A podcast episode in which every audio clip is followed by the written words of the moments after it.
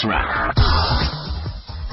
SFM, South Africa's news and information leader. Hello and welcome to Tuesday edition of SFM Sports Wrap. I'm doing to lock in for Brad Brown, and it's going to be an exciting show. It's a very busy show as well. We're going to be talking tennis, we're going to be talking cricket, we're going to be talking surfing, we're going to be talking football as well. There's plenty to talk about, and I've got so much to talk about in sports news. But before I get into the sports news, I must ask you to please note that Centec will be doing some essential work at the Elliott Eastern Cape Transmitting Station. Interruptions are going to occur on SFM between 8 and 4 p.m. tomorrow. Endeavours will be made to limit the interruptions to the shortest possible time. But we start off with these sports news with Bafana Bafana football story. Interim coach Owen De Gama tasking striker Lascelle Feldt with leading the attack in tonight's friendly against Mozambique at the Estádio do Zimpeto in Maputo. Kickoff is at 7 o'clock. De Gama is having made 8 changes to the team that will play that beat Senegal in the World Cup qualifier at the weekend, with only captains Ulani Hlatshwayo, Tiani Mabunda and Mulumuanda Matoho retaining their places. Further afield, results from today's Asian 2018 FIFA World Cup qualifiers. Japan beat Saudi Arabia 2-1. So did Korea Republic 2-1 over Uzbekistan. China and Qatar and Syria and Iran both played to goalless draws, while Thailand and Australia ended in 2-2. Now, half time between United Arab Emirates and Iraq, it is 1-0 to the hosts UAE. Meanwhile, South American qualifying. Bolivia played Paraguay and Ecuador face Venezuela tonight. In the early hours of tomorrow morning, Chile hosts Uruguay and Argentina face Colombia at 1:30 before Peru play Brazil at 4:15. Select international friendlies in Europe tonight, including Italy hosting Germany at 9:45, before France play Côte d'Ivoire and England host Spain at 10 o'clock. Cricket news, the Proteas routed Australia by an innings and 80 runs on the fourth morning of the second test in Hobart to claim an emphatic series win. It was their third successive series win in Australia, following similar triumphs in 2008 and 2012. Update with Johan Leroux in a moment. Meanwhile, in tennis news, results from the day's action at the Barclays ATP World Tour Finals. Singles, Dominic Thiem beat Monfils in 3 sets, and in doubles, Australian Open and US Open champions Jamie Murray and Bruno Soares beating the Bryan brothers Bob and Mike 6-3, 6-4. Djokovic faces Raonic in the singles tonight, while Dogic and Melo play Huey and Mirny in tonight's doubles tie. And that's your sports news. SAFM Sports Wrap.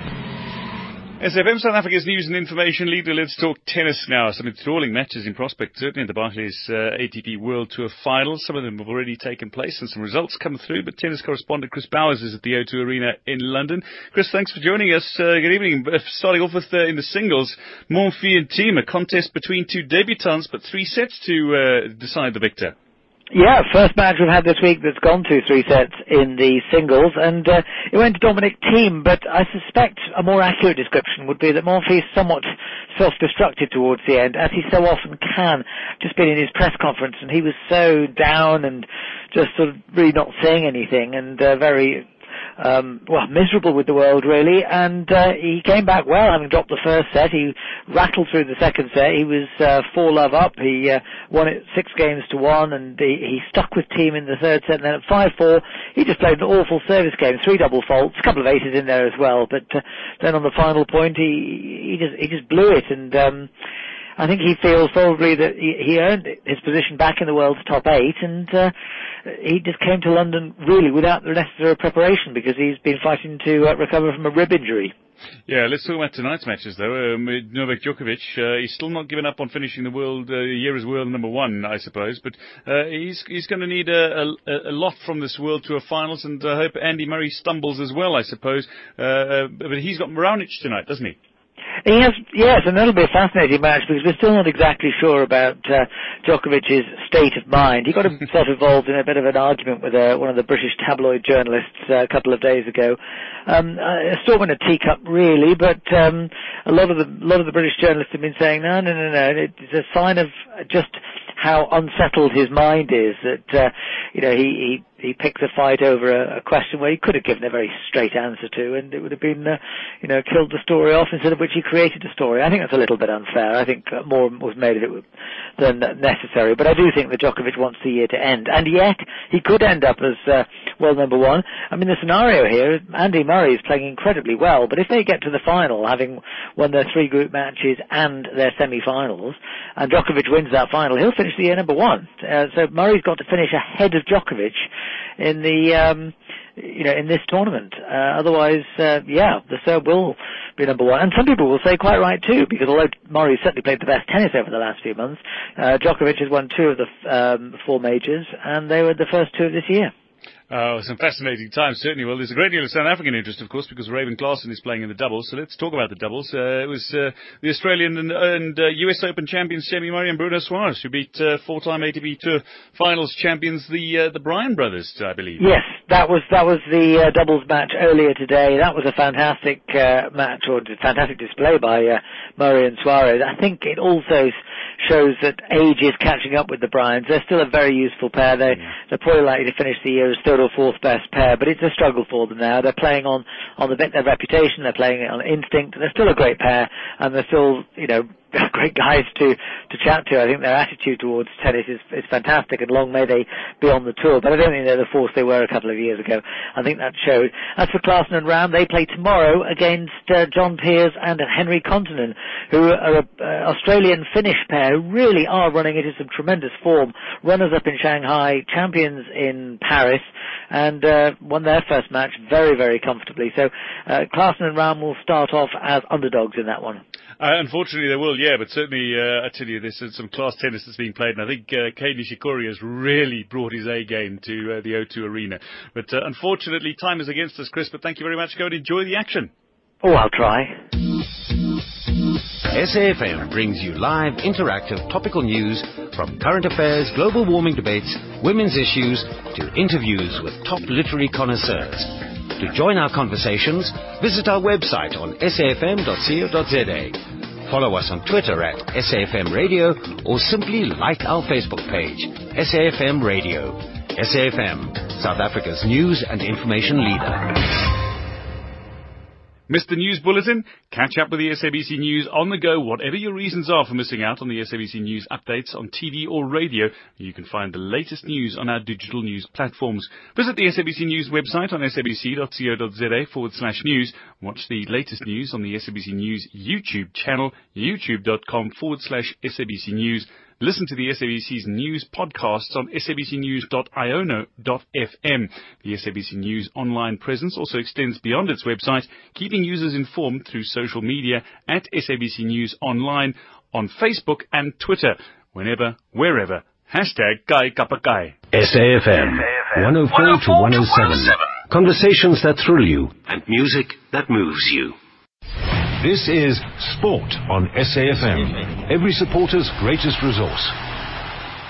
SFM, South Africa's news and information leader. Now, I want to talk about something slightly different today. South Africa is going to be sending 7 competitors to the World Adaptive Surfing Championships to be held in La Jolla, California, from the 8th to the 11th of December. I'm delighted to say that we've got one of the greatest surfers ever produced, and certainly the greatest South African surfer, in my very humble opinion, Shaun Thompson, on the line, all the way from the United States. Shaun, thanks for joining us. Good evening. Great. It's great to chat. I suppose I'm going to be giving away my age when I tell you that I had the great privilege of meeting you years ago, and I remember when you became the world's first real professional, and certainly you won the Gunston 6 times in years gone by. I mean, yes. You were regarded, yes, when you won the world title as the greatest surfer in the world at the time, and I mean, that's just off the top of my head. I know I'm missing out many things, but what are you actually up to these days? So today I'm principally doing inspirational speaking for large corporations. I speak to the biggest companies in the world, companies like Cisco and Google, PwC, The Gap, and then I have workshops to empower their employees. I do it all over the world, and I love doing it. I've been doing it for about the last 12 years. I've written a couple of books that turned into really popular books. My books are called Surface Code, and then The Code, The Power of Our World, and they're all about self-empowerment and finding your true purpose in life. So it's something I love doing, and it's very aligned with my surfing. I'm still a very keen surfer. I was out there yesterday for 4 hours, so I still try to get out there often. I have been married now for 29 years to a beautiful South African woman, Carla, and then we have a 7-year-old son, Luke. So life is good for us. Life is certainly good, and it's keeping you on your toes, it seems, Shaun. But let's talk about adaptive surfing. I presume it's basically surfing for people with disabilities. But, I just recently got back from the Paralympic Games in Brazil, and in swimming, for example, there are, 14 different classifications. Is surfing similar and open to all who want to participate, regardless of disability? Yes, it is. We prefer to call the guys and girls physically challenged rather than disabled. And what they've done in surfing, it's a relatively new. The first Adaptive World Surfing Championships was held last year in La Jolla, and then the organization was formed relatively recently in South Africa. If anyone wants to get more information on it, it's called AdaptiveSurfingSouthAfrica.co.za. And they're putting together another team. They had a team last year. One of the guys got a silver medal, Anthony Smith. So they're putting another team together to get over to La Jolla again for the second World Adaptive Surfing Champs. Last year, I had the honor of presenting all the guys with their Springbok colors. It was wonderful to be on the beach with them. And let me tell you, it was so inspiring. You know, you've been to the Paralympics, and to see these guys and girls that have overcome this tremendous physical adversity with just powerful attitude and hope and optimism. I mean, it just inspires everyone around them. So it was great to have been there on the beach and seen it, and to try to help lend my support to the team who's desperately trying to get money together to get over to the United States, and hopefully one of the South Africans can win the gold this year. Shaun, you speak about that inspiration. I mean, there's certainly athletes inspire all around. I mean, all throughout parasport. But it's amazing when you chat to so many of the athletes, they just seem to be, well, you know, I'm just a guy and I just do my sport, and that's the way it is. They don't go out with the aim of trying to inspire, but it's amazing just how much they do, and it seems to be rather emotive. But how exactly does adaptive surfing work? I mean, are surfers with amputations, for example, allowed to use prosthetics to balance, for example? Yeah, they are. I mean, there's guys out there. There was a Hawaiian guy last year who had his leg ripped off by a tiger shark. He was out there with a prosthetic limb. So certainly, you know, the guys can use prosthetics. Some of them, I mean, there was a really interesting guy I met, Gallo from Spain, who was completely blind. And he just surfed by feel. They had a guy out there who kind of pushed him into waves.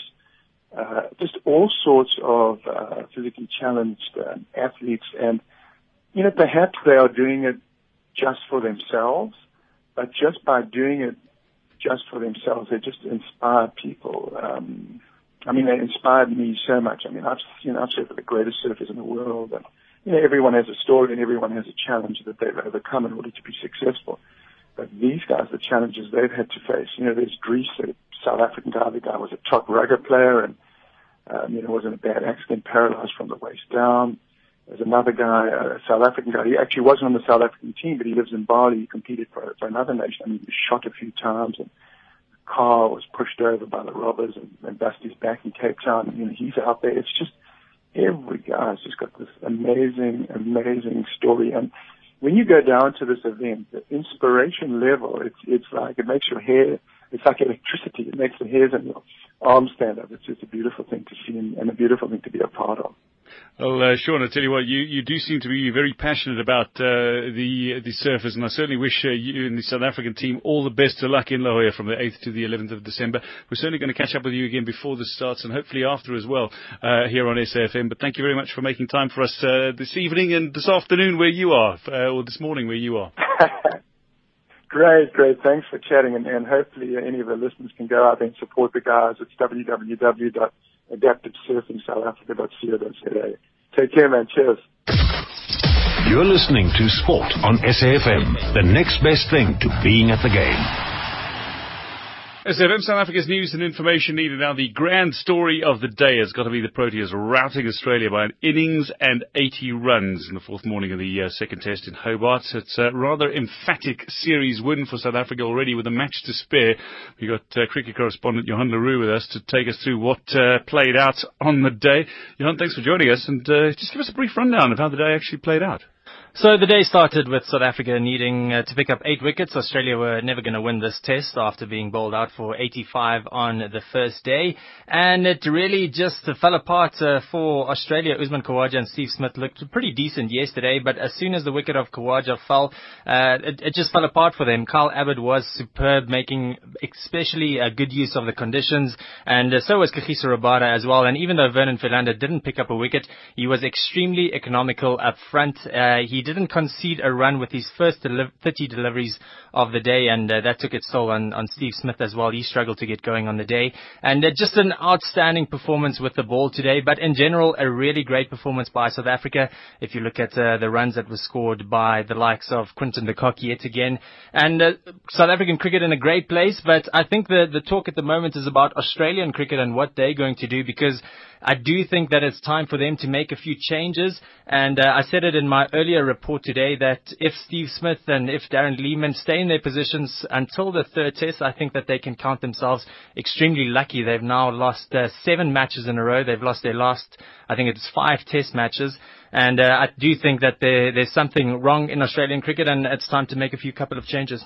Yeah, well, Graham Smith expressed something similar as well. It was hounded down by Steve Smith, the current Australian captain, who, as you say, one wonders how long that might be the case. But what's incredible to think, Johan, is the fact that this test match was actually over in 7-odd sessions, because they lost an entire day to rain, and Australia losing at home by an innings is unthinkable in cricket. So, I mean, how this actually played out is virtually inexplicable. Yeah, and Steve Smith today, he did credit the South African bowlers, and he said that they performed very well, and he also said that they weren't quite up to scratch. And I think that's the understatement of the season at the moment, because Australia really aren't pitching up on the day. And again, it has to go back to that first innings when they were bowled out for 85. Yes, the conditions were tough to bat in, but that's when you need someone like a Steve Smith, and he was the one that stood out, but a Steve Smith and an Adam Burgess to really get stuck in and to frustrate the bowlers a little bit and to wait for the bad deliveries and then to put them away. But instead they fell apart. Yeah, and a couple of other lads being given opportunities and showing that they can come off, like Kyle Abbott for South Africa. Of course, 9 wickets in the test match overall, man of the match performance for Kyle Abbott, taking his chance. But it's good to see those kind of performances, though, in the absence of a Dale Steyn, in the absence of an A. B. de Villiers. One, it just, you get a sense that the pool is deep. Yeah, to be fair, I can't remember if Kyle Abbott has ever given a bad performance in the Proteas shirt, and unfortunately for him, he hasn't been given the opportunities yet. But now with Dale Steyn being injured, it might just be his time to stand up and to step into that role. You have to feel a little bit for Morné Morkel as well. He's coming back from injury, but he does still have a lot to offer to the South African teams. But Kyle Abbott was given the nod by Faf du Plessis, and he really did take his opportunity. And I do think that Abbott now finally will have cemented his place in the Proteas test team, at least. And it'll be interesting to see if Dale Steyn comes back in 6 months' time, what the Proteas selectors will decide to do there. I know that they've always had the policy that you need to play really badly in the Proteas jersey or the Proteas shirt for you to be dropped. You won't be replaced by somebody else putting up good performances. But Kyle Abbott definitely showing that he deserves to be in that starting 11. And a great opportunity for him as well to show what he can do. And like I said, every time he gets that shot, he does take full advantage of it. In this day and age of celebrity culture and amalgamated names like Brangelina and things like that over the years, one wonders if we're going to have Rabada and Abbott being referred to as Rabbit from now on. That's it. Now, on a more serious note, I mean, why isn't the third test a dead rubber? Well, it's Faf du Plessis said after today that they are going to want to make it 3-0 just to rub that little bit of salt in the wounds. But it's also an opportunity for South Africa to try and get back to the top in team in test rankings. And that's ultimately what test cricket is all about. You want to be that number one team. You want to have that ace in your cabinet. But it's also, it's a day-night test, South Africa's first day-night test, and they'll be wanting to show that they can perform with the pink ball. There was a lot of talk earlier this year whether this test match will actually take place, because South Africa have never played with a pink ball, and if the Proteas can dominate that day-night test, it will definitely lead to some changes in the Australian setup. I'm not sure exactly what those changes will be, but I'm certainly looking forward to some day-night test cricket with the South African team being involved at Adelaide. I think we all are, because here we can watch cricket at a decent hour in South Africa as well.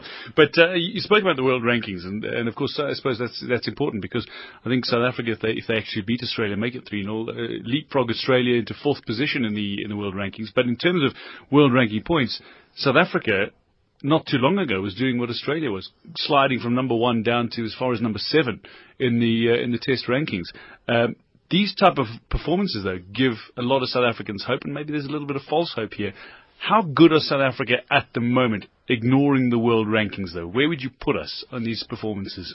I think it depends in what kind of conditions you put us in. At home, I do think that we are pretty unbeatable at the moment. Even if the likes of India do come and play in South Africa, I think we'll give them a good run for our money, especially considering the fact that A. B. de Villiers isn't in the team at the moment.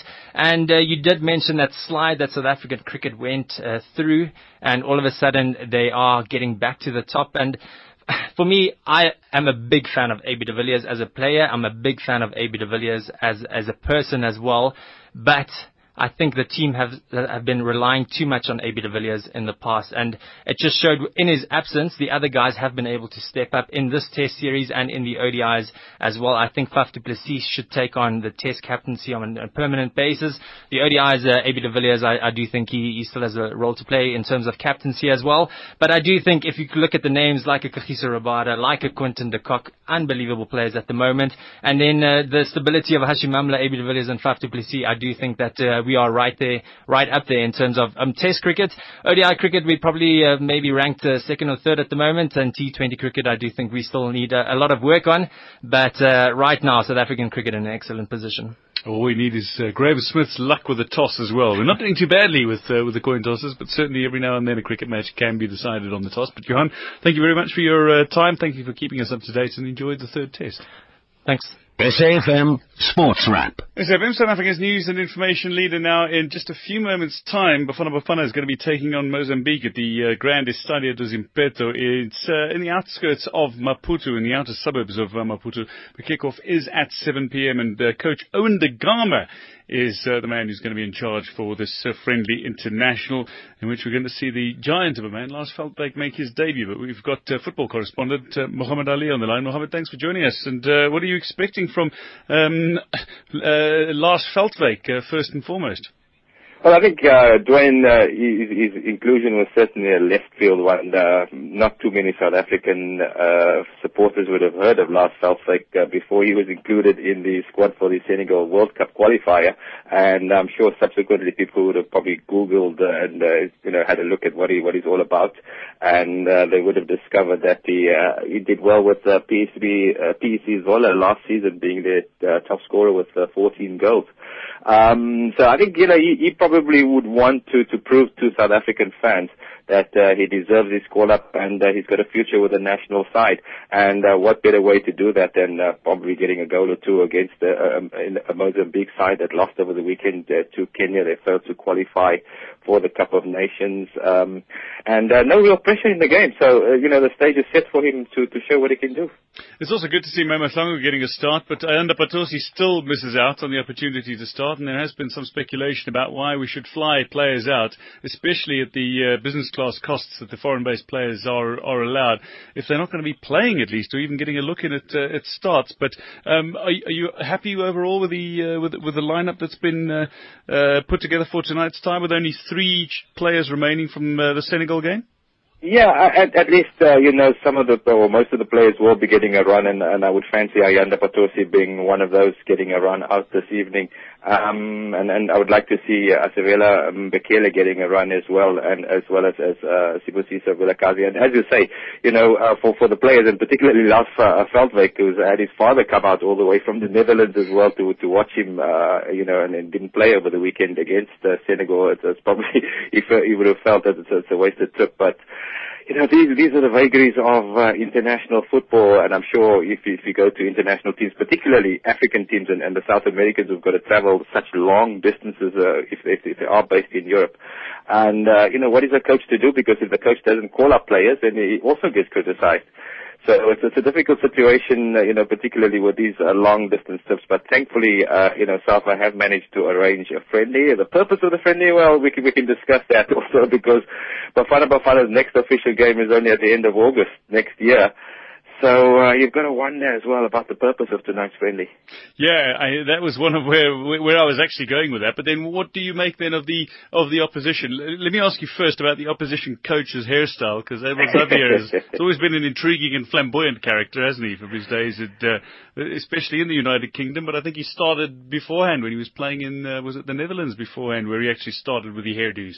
Yeah, he's a very, very flamboyant and eccentric character, Abel Xavier, who was appointed in January. A very unexpected appointment by the Mozambicans, but of course, him being Portuguese, there is the colonial connection and the language connection as well. And, he has come out and said, even though his side have not made it through to the final stages of the qualifiers for the 2018 World Cup and also not qualifying for the next year's Africa Cup of Nations. I say next year's is probably 2 months' time now. And he's made it a point that, they're going to take every available international date and try and build up a squad that will be good enough to qualify for the 2019 Africa Cup of Nations and maybe go far enough to be in the business end of the qualifiers for the 2022 World Cup. And they had some decent results. They did hold Ghana to a goalless draw in the Africa Cup of Nations qualifiers. So, I think they're probably going to look towards putting up a decent performance against Bafana Bafana side that they've never beaten before. They've lost all five of their previous meetings. And I think for Abel Xavier, hairstyle at all, he'll be looking for a good performance against the Bafana side, who after the exertions of Saturday and the high of Saturday and all the sensation around Sheikh Mashaba's suspension, you've got to wonder about their mental state at the moment. Yeah, let's go on that point. Let's leave the suspension behind, but obviously looking forward, Owen De Gama is there in an acting capacity or a caretaker capacity, whichever you prefer. But Owen De Gama finds himself in a situation where he's effectively given free rein to make up his mind and do his own thing. It's clear that he has done so to a certain extent by bringing in 8 changes, something I don't think Sheikh Mashaba necessarily would have done. But are we going to see a major change in tactics? How much freedom do you think Owen De Gama has, and how much do we expect to see a difference from this Bafana Bafana side? I don't think we'll see too much of a difference because, they've been together since Sheikh Masaba took over from Gordon Egerton over 2 years ago, and, they would have worked on the same kind of tactics. So I don't think we'll see too much of a change, and we'll probably see the same kind of football that we saw belatedly in the second half against Senegal on Saturday, where the team employed quick passing movements and kept the ball on the ground. And I think particularly with the likes of May Mashlangu and Dane Clayton Tuso Pala in midfield, they'll try and play those quick passes and try and use the pace of Pala, and perhaps not the pace any longer of Dane Clayton, but that educated left boot of his on that left hand side as well. And but then you've got a big lad like Lascelle Feldt playing as the striker, so you would probably want balls to be played and try and use that 1.97 meters, I think it is, to use that height advantage as well against the Mozambicans. Now, I must ask your opinion on this, Mohamed, is the fact that, as you mentioned earlier, we're not having another really World Cup qualifying game until August next year, and another competitive game until I think they start in the middle of the year, the qualifiers for the 2019 Africa Cup of Nations. So we've got a serious amount of time without competitive action coming up. What do the team need to do pushing forward? Because while results have been okay, and certainly the result against Senegal was celebrated, the performances haven't really been as good as they can be. What do they do between now and then? I think, first of all, SAFA will obviously have to look at the FIFA calendar for 2017 and take whatever, take good friendlies, particularly bearing in mind the World Cup qualifiers, back-to-back games against Cape Verde, and also the important game against Burkina Faso at home, and that vital last qualifier against Senegal. So I would imagine, that Bafana Bafana or the SAFA hierarchy would look at opposition that play a similar style to Cape Verde, for example, play a similar style to Burkina Faso and Senegal leading up. And that's going to be the big aim now, is to, do everything possible to try and qualify for the 2018 World Cup, because it's got so many spin-offs, doesn't it, in terms of developing the game, developing interest in the game, perhaps attracting sponsors as well. So, I think the big focus has to be to qualify for the 2018 World Cup, and I see no reason why we can't. Given that important victory on Saturday, I fancy that, if we do win our next 3 games, the back-to-back games against Cape Verde and against Burkina Faso at home, and hopefully, Burkina Faso and Senegal take points off each other or in their back-to-back games, and we should be well on our way towards qualifying. So I would like to see SAFA, arranging friendlies against teams who play similar style. It's no use going to, taking on European opposition who are not going to be anywhere near the style and the tactics of our future opponents in the 2018 World Cup qualifiers. Yeah, unless we qualify, of course, for the 2018 World Cup and get the likes of Denmark in our group. Exactly. That said, Mohammed, thank you very much for your opinions and enjoy the game tonight. Thank you very much indeed, Dwayne. Always a pleasure. SAFM Sports Wrap. Well, that's all we've got time for tonight. And Lady Mondeo is up after the news with the talk shop, so don't go anywhere. And catch more sport then tomorrow morning on AM Live with Janet Whitten. Brad Brown's back again tomorrow, 6:30 to 7 on SFM Sports Wrap. I'll be back on Thursday. But from the PSL Radio Show team tonight, producer Siobhan Chetty and me, Dwayne De Locker, have a lovely evening. Cheers. It's 7 o'clock.